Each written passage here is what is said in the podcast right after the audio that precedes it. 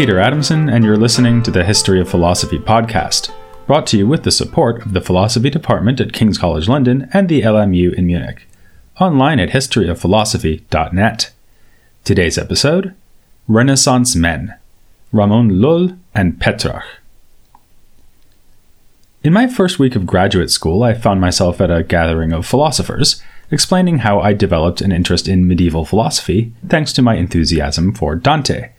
A professor of logic who was present said, But Dante wasn't medieval, he was Renaissance. Good grief, I thought, I've only been here for a few days, and already they've realized I don't know what I'm talking about. I muttered something about Dante having worked in the early 14th century, which sounds pretty medieval, but I also knew what he meant. Given his admiration for classical literature and his brilliant use of the vernacular, Dante can seem to be not of his time, a Renaissance man trapped in the Middle Ages. Nor was he alone in this respect. In these past few episodes, we've been considering figures who prepared the way for the Renaissance and the Reformation, but who were still recognizably medieval in their approach. For all their theological innovations, Jean Gerson and John Wycliffe were above all scholastics. In this episode, though, I want to look at two authors who were outsiders to the world of scholasticism and whose works would go on to resonate powerfully in the 15th century. The first is Ramon Lull, who might be described as the outsider artist of medieval philosophy, and I do mean artist. He developed a stunningly original method for doing philosophy and science and called this universal method an art. This art could, Lull thought, free humankind from suffering and unite them all under the banner of a single truth. Along the way, he would solve all the questions being discussed at the universities, and more problems besides. Yet in the short run, his hopes were largely disappointed. He was unable to persuade the schoolmen of Paris to adopt his art as their new method, and his teachings would be banned twice towards the end of the 14th century, condemned by the Inquisitor of Aragon in 1376, and banned at Paris in 1390, thanks to none other than Jean Gerson. This is not to say that Lull had no adherents in the 14th century. His philosophy was promoted especially by his associate, Thomas Le Myésier, who helped him by posing a series of questions on which to test the art, and also by undertaking to produce a systematic anthology culled from Lull's vast and varied output. Yet Lull's thought would prove to be more at home in the Renaissance and early modern Europe, when its adherents would include Nicholas of Cusa, Giordano Bruno, and even Leibniz, who admired both the universal ambitions of Lull and the clever system of combinations that drove his method. Inauthentic works ascribed to Lull also made him into a forerunner of Renaissance alchemy and Kabbalistic speculation. Lull's unusual position outside the intellectual mainstream owed something to his origins. He was born in 1232 on the island of Majorca, which had only recently been seized from the Muslims by the Kingdom of Aragon. The multicultural setting of Lull's birthplace would be reflected in his life's work. By his own account, Lull's early years were misspent, but when he experienced visions of Christ on the cross, he changed his ways, converting to penitence, as he put it. He made it his mission to establish definitively the truths of Christianity and thus persuade members of other faiths to convert.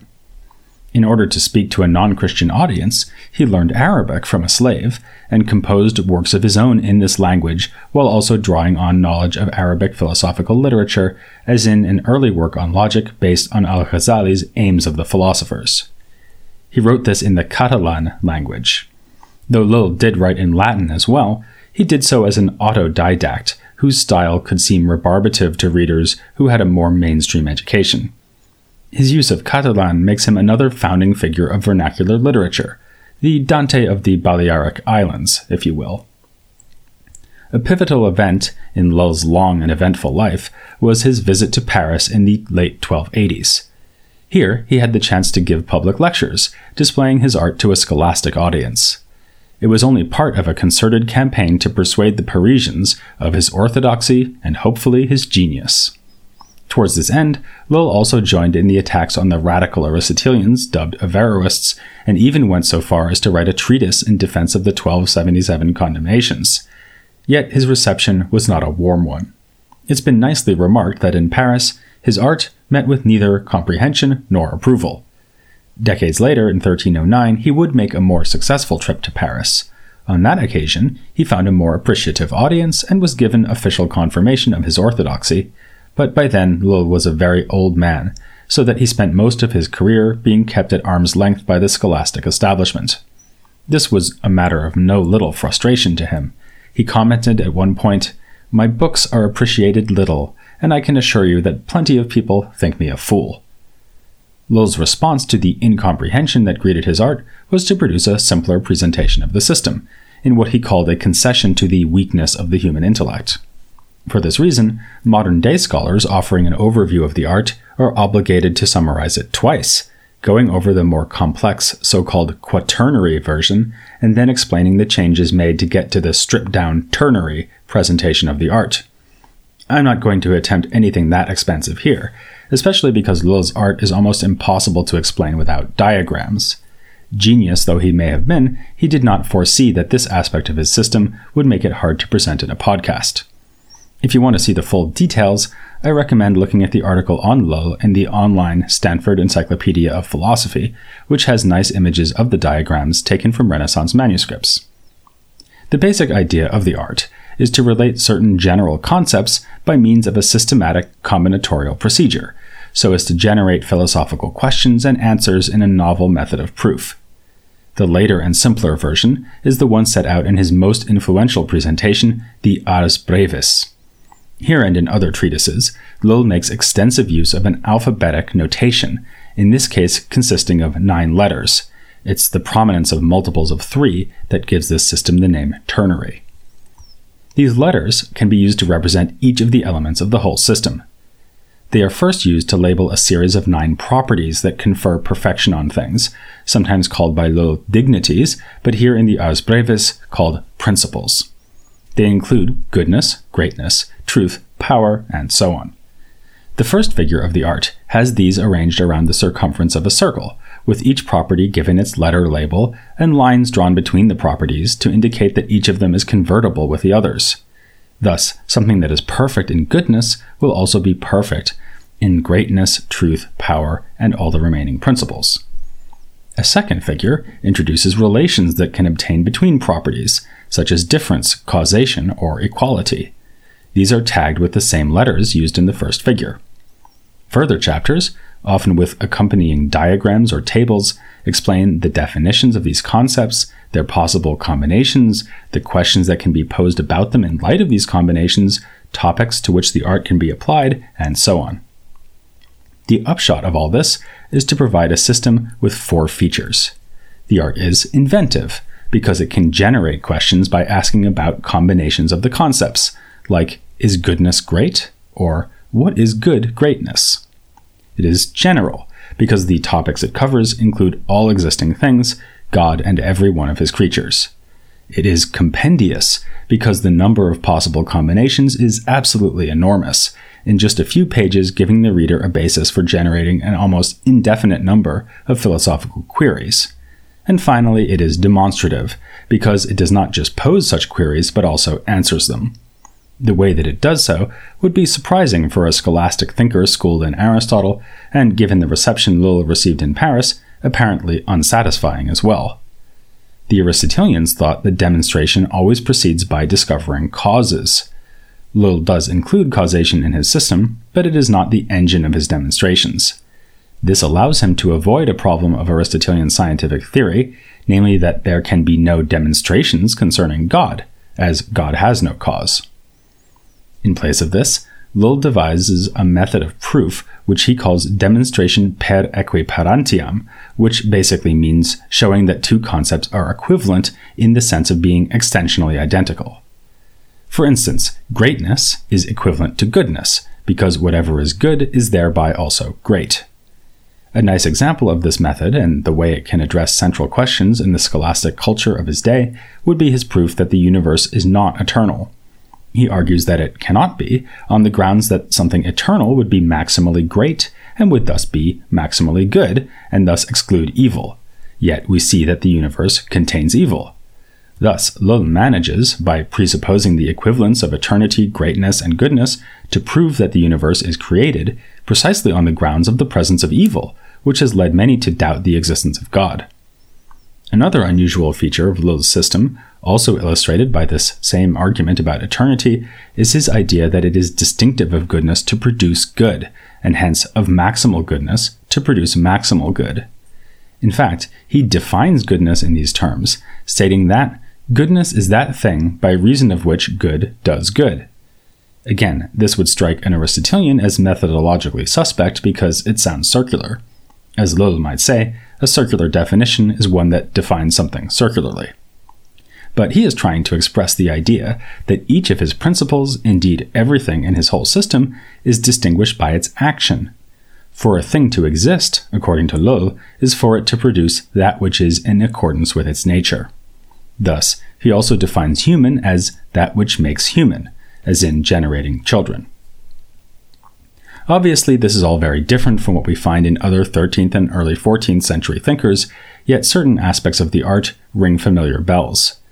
His list of principles sounds very much like a theory of transcendentals, those properties that are found in all existing things.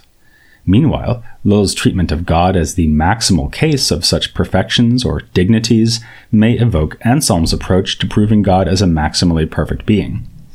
But Lull's art is not just a reworking of scholastic ideas, it is a genuinely new system, whose mechanism of correlative terms and combinatorial possibilities is very different from the categorical logic of the schoolmen of his day.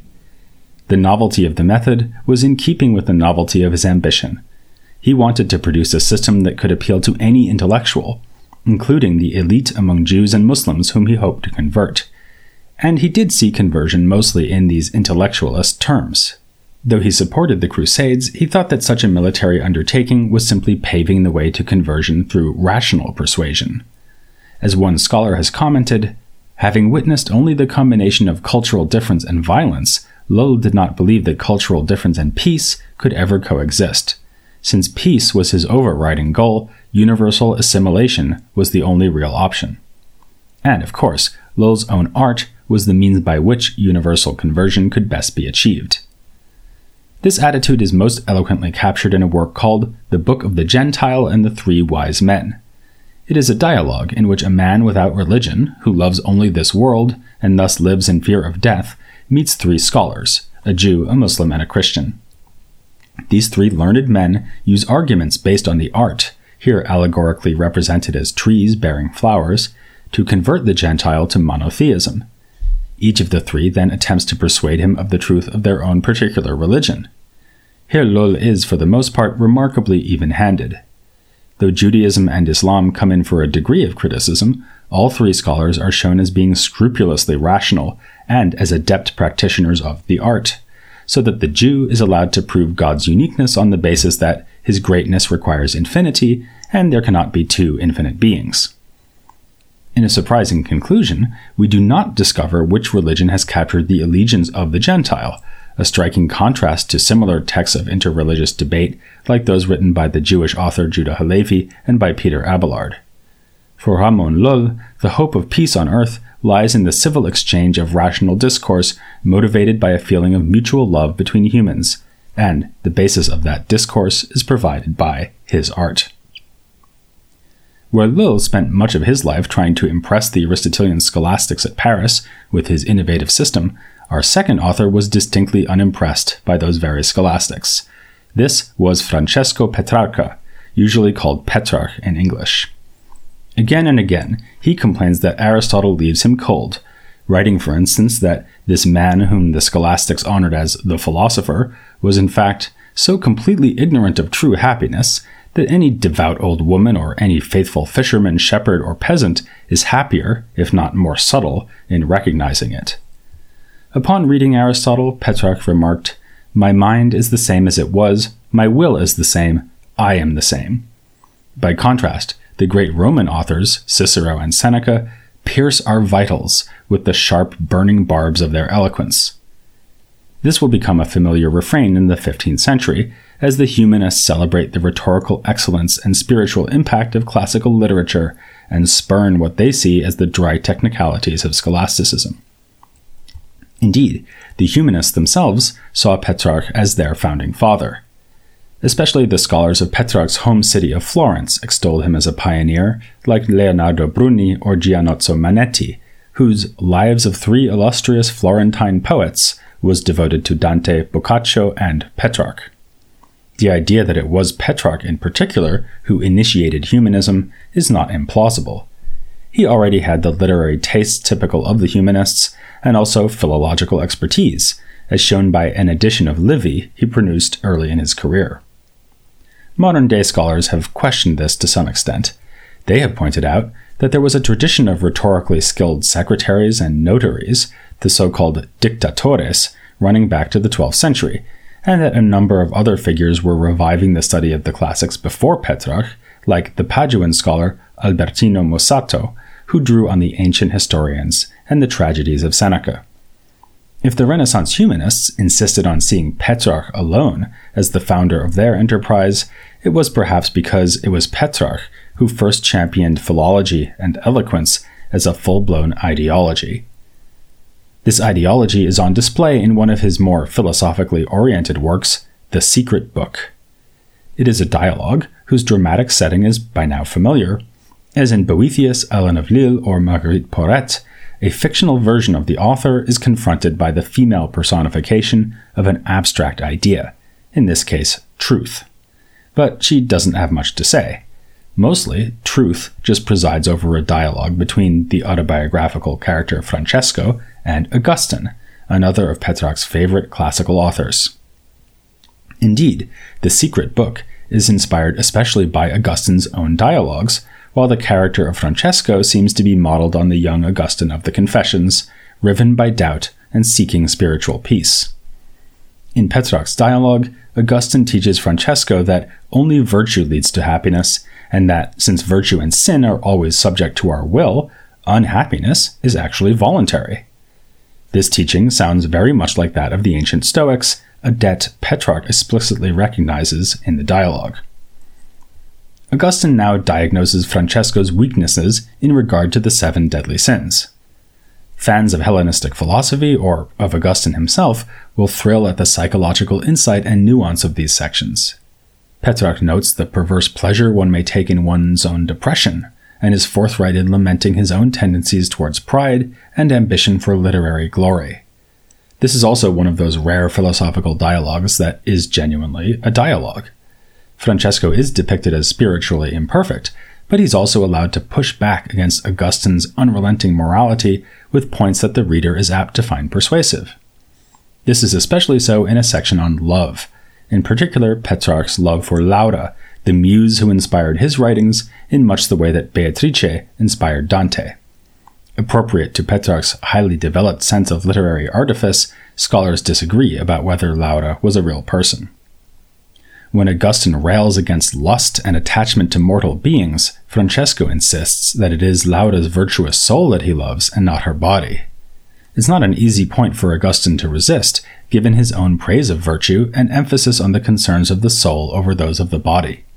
Nonetheless, he argues, it is God alone and no creature who is the correct object of our love, a position for which Augustine is indeed the most appropriate possible mouthpiece. Another reminiscence of Hellenistic thought is Petrarch's vision of philosophy as a kind of medicine for the soul rather than the body. Being Petrarch, he sees books as the most powerful source of treatment. But which books? He is refreshingly dismissive of the philosophical bromides that have appeared so often in ancient and medieval literature, for example, the slogan that the earth is like a tiny point in the context of the vast universe. Francesco does not find that meditating on this impedes his desire for worldly fame, as it is meant to. It helps more to read his beloved Seneca and Cicero, but even here the effect is temporary. He finds himself sliding back into bad ways of thinking as soon as he closes the books. Augustine recommends taking careful notes while reading, advice that Petrarch in fact followed himself, as we know from the marginal annotations from still surviving manuscripts that belong to his library. Here we have a typically medieval practice of caring for the soul by meditating on texts, yet the texts in question are now those of Roman pagans rather than the Bible. Or, as my professor at Notre Dame might have put it, Petrarch was not medieval, he was Renaissance. he gives us a final illustration of the point I've been making, if not belaboring, over these past few episodes. Even as typically medieval phenomena like scholasticism carried on into the 15th century, with figures like Jean Gerson, so the currents of thought and literature we associate with the Renaissance already appeared in the 13th century with Lull and the 14th century with Petrarch, Boccaccio, and, yes, Dante. Remember, too, that some scholars see figures of the 12th century as anticipating the Renaissance. The humanist values of Petrarch were, to no small degree, already espoused by John of Salisbury. So often hailed as a new beginning in philosophy, as in art and literature, the rebirth of classical culture in the 15th century was also a continuation of the medieval age. That's something we'll be in an excellent position to appreciate when the time comes, thanks to our look at the transitional figures covered in this and the past several weeks. But the Renaissance is not quite the next thing on our agenda. Still on our to do list is another medieval culture, one that is routinely overlooked by historians of philosophy, but not, of course, by this podcast Byzantium. We'll be moving on to Byzantine philosophy very soon. Before that, though, we'll be getting one more chance to look at the continuity between medieval thought and later periods of philosophy, as I speak next time to Robert Pasnau about how the themes of medieval scholasticism survived into early modern philosophy. And then there will be the little matter of celebrating a milestone in the podcast as we reach the 300th episode of the History of Philosophy without any gaps.